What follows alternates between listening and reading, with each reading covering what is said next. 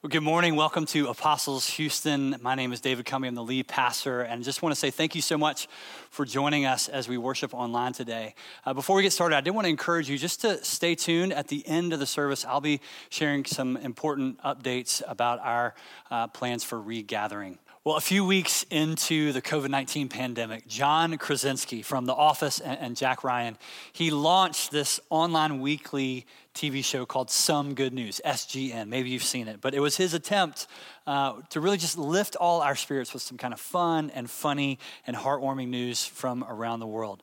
Uh, one of the things he did was he got the Hamilton cast on a Zoom call, and they, they sang one of the numbers for this young girl who had her New York City trip canceled by the virus. He, he got the ICU unit from Beth Israel Deaconess Hospital in Boston and, and gave him a VIP tour of Fenway Park. There was a young girl who had cancer, and she finally got to leave isolation and come home. And he interviewed her just about her experience as she drove down her street and she saw all her friends and neighbor and family cheering for her and holding up signs, just expressing their love for her. And Langley and I just loved it because it, was a reminder that, you know, crisis can bring out some of the best in, in people.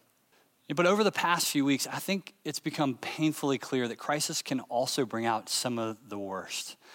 You know, people have strong opinions and strongly disagree with one another about the nature of the virus and, and, about what an appropriate response to the virus looks like. Conspiracy theories have just come out of everywhere. Um, a few weeks ago in my own neighborhood, I, I witnessed two neighbors, one with a mask and one without a mask, screaming each other at the top of their lungs uh, about what was safe and whether or not they should be wearing masks.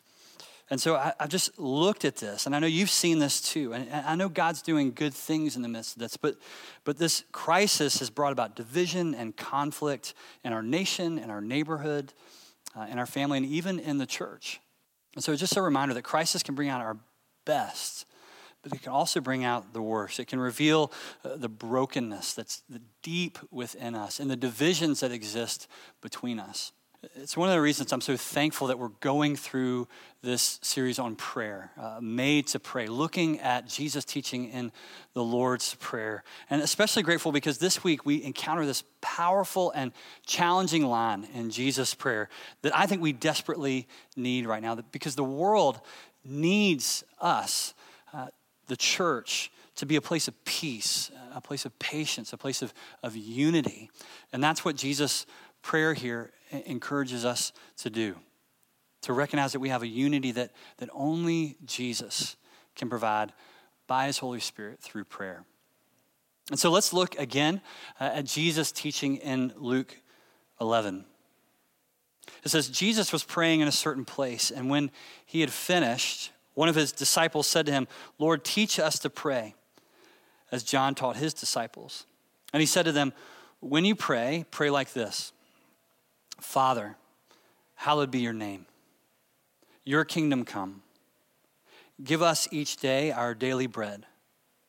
And forgive us our sins as we also forgive everyone who sins against us. Jesus says, pray to your Father. Who wouldn't want to pray to a, a, good and loving Father? Jesus says, Your kingdom come.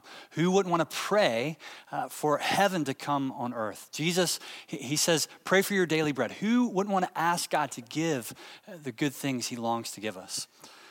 But then Jesus says, Pray these words Forgive us our sins as we also forgive everyone who sins against us. Jesus puts his finger right on the pressure point of our lives. He highlights our need for forgiveness and he commands us to forgive others. If I'm honest, this is my least favorite part of the Lord's Prayer. I, I wish we could just leave it out, but Jesus, he's not pulling any punches here. And he's not because he, he loves us. He, he wants us to experience the power of forgiveness in our lives. But first, we have to admit that we need it we have to pray, forgive us our sins. And that first step, it's not easy. We have to actually admit that we are wrong. Our instinct is, is actually to, to blame someone else or something else. Um, it's uh, not my fault. It's my parents' fault. It's my spouse's fault. It's our culture, the other party, the other color, the church, the pastor. there's all kinds of ways that we try to see what's wrong in others instead of dealing with what's wrong in us. And it's been this way for a long time. Genesis 3 tells us that when Adam and Eve sinned against God, they hid from the Lord among the trees. Jesus in the New Testament, he, he warns us not to become like the religious person who prays, God, thank you so much, I'm not as bad as other people. And so we choose to take up uh, ways of hiding and ways of denying and deflecting when it comes to what's wrong with us. But the Apostle Paul says in Romans 2 1, we have no excuse. We who pass judgment on someone else for whatever point we judge another, we are condemning ourselves because we who pass judgment have done the same things. Jesus, therefore, says, Pray first, forgive us our sins. We're all on the hook. In Matthew's gospel, uh, the Lord's Prayer is translated slightly differently. It says, Forgive us our debts. That's because the word that Matthew uses here, the Greek word opheilema, is a business term. And it actually means something is owed, something is due. Um, it's the idea that we have an obligation to give or to pay something, which means that our, our sin, uh, what we do wrong, actually can accumulate in our life, kind of like debt.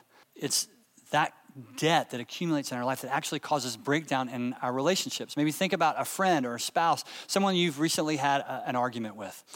And in the midst of that argument, at some point in that disagreement, that conflict, there's, there's the feeling that something's come between you. And the same dynamic can take place in our relationship with God. Our sin actually can create this, this barrier, a, a wall between us and God. It can break down our relationship with God. And Jesus says there's actually a way to knock down that wall, to, to erase that debt. The Greek word used um, for forgive here actually means to, to wipe the slate clean.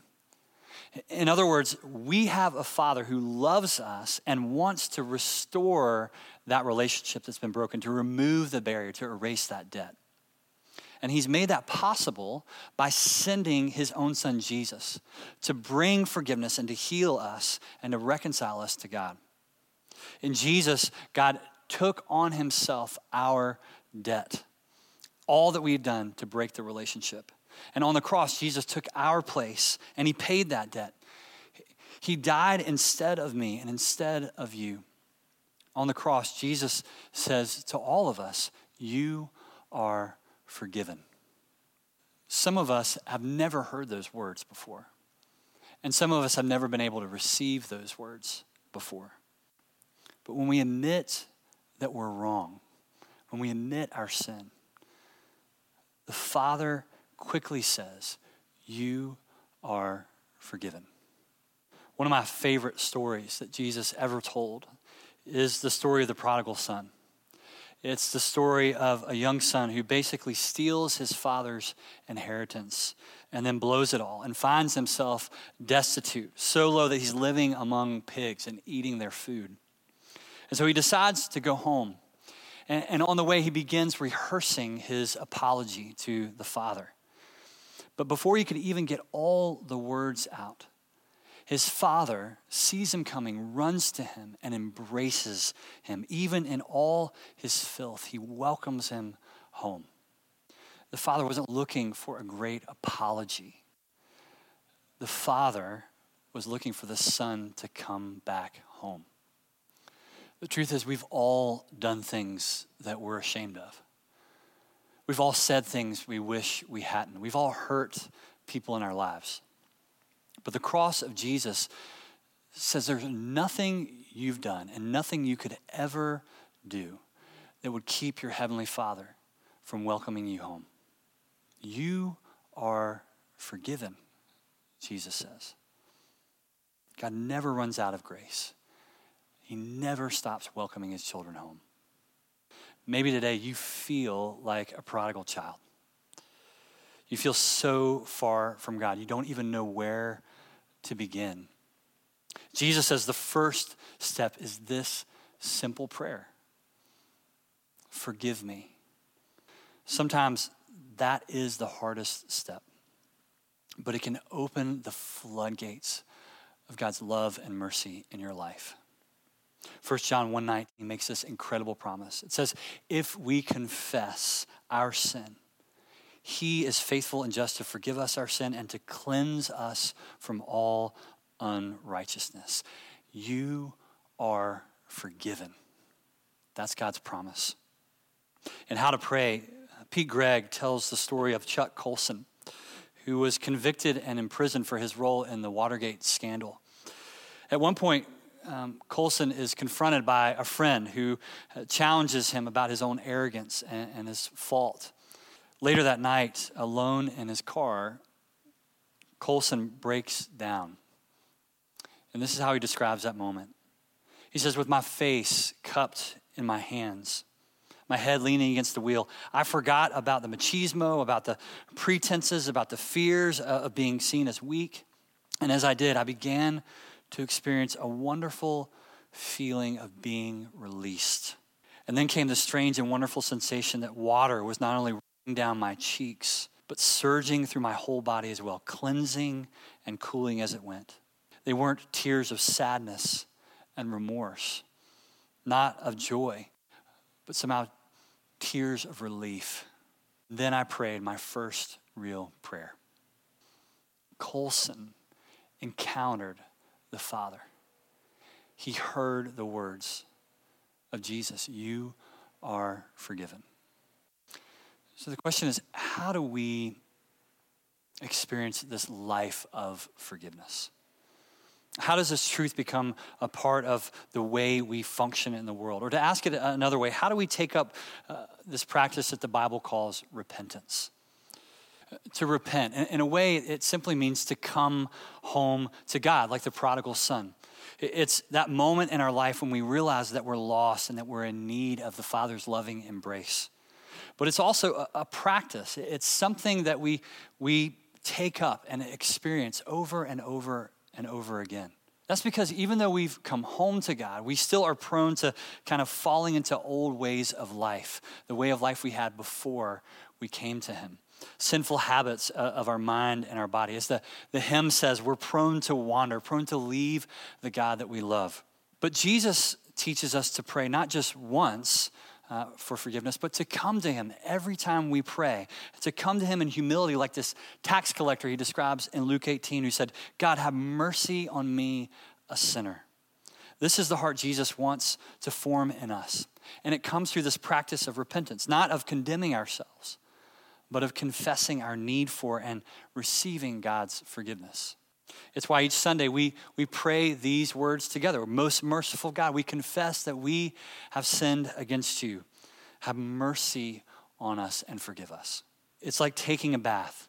It's like letting the Spirit of God wash off all the dirt that, that builds up in our lives. It's the prayer of Psalm 51 Have mercy on me, O God, according to your unfailing love. Wash away all my iniquity and cleanse me from my sin. Wash me, and I will be whiter than snow. The truth is, we all need a weekly bath. I found I need a bath every day. We need this practice of repentance to cleanse us. Because I found, at least in my own life, that without this regular practice of repentance, I can actually get used to my own stink right? I, I, can become complacent. I can become apathetic about the things that come between God and me. That my unconfessed sin can kind of erode my prayer life and my faith. My heart becomes hardened, and so does my hearing. I, I, I miss Him. Sometimes I think we wonder why don't we see God? Why don't we hear from God? And maybe, maybe it's because we haven't taken up this practice of coming to Him on a regular basis and just confessing our sin before Him to deal with that barrier that's kind of risen up between us. And God, He, he wants to break down that barrier, to free us and to cleanse us from our sin so we can walk in peace and joy and the fullness of the power of His Holy Spirit. And so Jesus says, You're forgiven. Now live into that. Take up this practice of repentance. And when Jesus teaches us to pray here, He says, Forgive us our sins. But then He goes on and says, as we also forgive everyone who sins against us. Up to now, we've really focused on kind of the vertical aspect of Jesus' prayer, our need for, for God's forgiveness. But Jesus now wants to connect that vertical reality with a horizontal one. He, calls us to forgive others. And to do that, I think we have to, we have to understand this vertical miracle in our own life that we have been forgiven. And that's for this simple reason. If we don't, if we don't begin with the vertical, I think we're going to give up on the horizontal. We'll give up on forgiving each other. And that's because forgiving each other is really difficult. It's really hard unless we have hearts that have been softened by God's mercy to us. In part, it's hard because when we get hurt, um, we get angry. Some of us lash out, some of us bury it until it kind of leaks out as resentment. And I think it's important to note anger isn't wrong. Anger is trying to tell us something is wrong, something within us. It's important to understand why we feel angry and then, and then to begin to process that and even talk about that with the person who's hurt us when we can. And, and when we've hurt someone, we need to resist that temptation to, to defend ourselves, to deny, but be patient and be gracious, to listen and try to understand why it's hurt them. If someone has hurt us deeply, I know I've felt this in my own life, it, it may feel like I can't forgive them. But I think it's really important to realize that forgiveness is not a feeling, forgiveness is a choice. And if we can't forgive, we need to ask ourselves, why are we choosing not to forgive? Perhaps we're motivated by self pity, or perhaps we just want justice. We want, we want to retaliate first and feel like things are more fair. But in Ephesians 4, Paul says we're to get rid of all bitterness, all rage, all anger. We're to be kind and compassionate to one another. Forgive one another just as Christ forgave us. To forgive is a choice. Now, choosing to forgive doesn't mean that we pretend the hurt doesn't matter anymore, that we just forget about it. Sometimes we think if we just love someone enough, if there's enough love in the relationship, the hurt will go away. That's actually a, a form of denial. It's not dealing with the actual hurt that we feel. When we choose to forgive, what we're doing is we're, we're honestly facing the wrong done to us, and we're dealing with the emotions that we feel. And we have to do that in order to let go of those things, to no longer hold those things against the other person. We actually choose to trust God to be God in their life. We choose to love them and not to harbor anger or bitterness or hatred towards them. In my own experience with forgiveness, I feel like most of the time it's a process. For me, at least, it, it often takes several attempts to forgive. It may mean forgiving someone more than once. Healing, after all, takes time. But forgiveness is where that healing begins because it eliminates that barrier between us. It eliminates what's keeping us from one another and what's keeping us from the Lord. And so sometimes I, I even begin praying, God, I, I, I want to forgive. I'm willing to forgive. But would you help me to actually take that step? This practice of, of forgiving one another that God's asked of us, it's not easy, but it works. Personally, I, I feel challenged by Jesus' words to pray f- for the people who've hurt me in my life. And as I pray, I, I think about the fact that Jesus on the cross, he, in his own body, he took on the hostility that I feel towards another person. He took on the walls that divide us, and he broke that power of hostility between us. And so I pray for those places in my life where there is that hostility, there is that conflict. And I want to ask you, what, what would it look like for you to take up prayer for those people who have hurt you, to pray for them by name? What would God do in you and, and through you if you prayed for God to bless them and their lives? If you prayed for God to fill them inside and out, if you prayed for their health and for their happiness, we all have people in our lives that, that we need to forgive. And maybe it's a parent for you, maybe it's a friend, maybe it's a spouse or a coworker. But whoever it is, however long you've carried it, Jesus wants to free you from whatever you're carrying. He wants to free you from the resentment and from the pain. And maybe you don't know where to start. But again, maybe you could pray. Maybe you could pray, God, even though I don't want to, I know that you love me and that you forgive me. Would you help me to love this person in that way? Because the truth is, we have been forgiven so, so much by our Heavenly Father.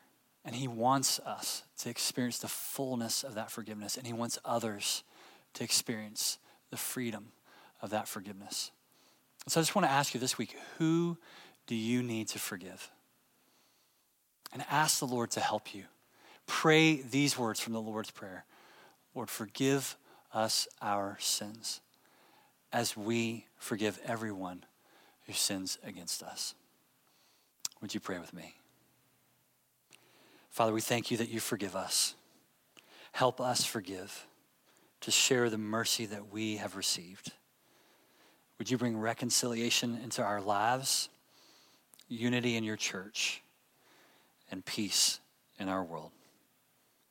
Amen.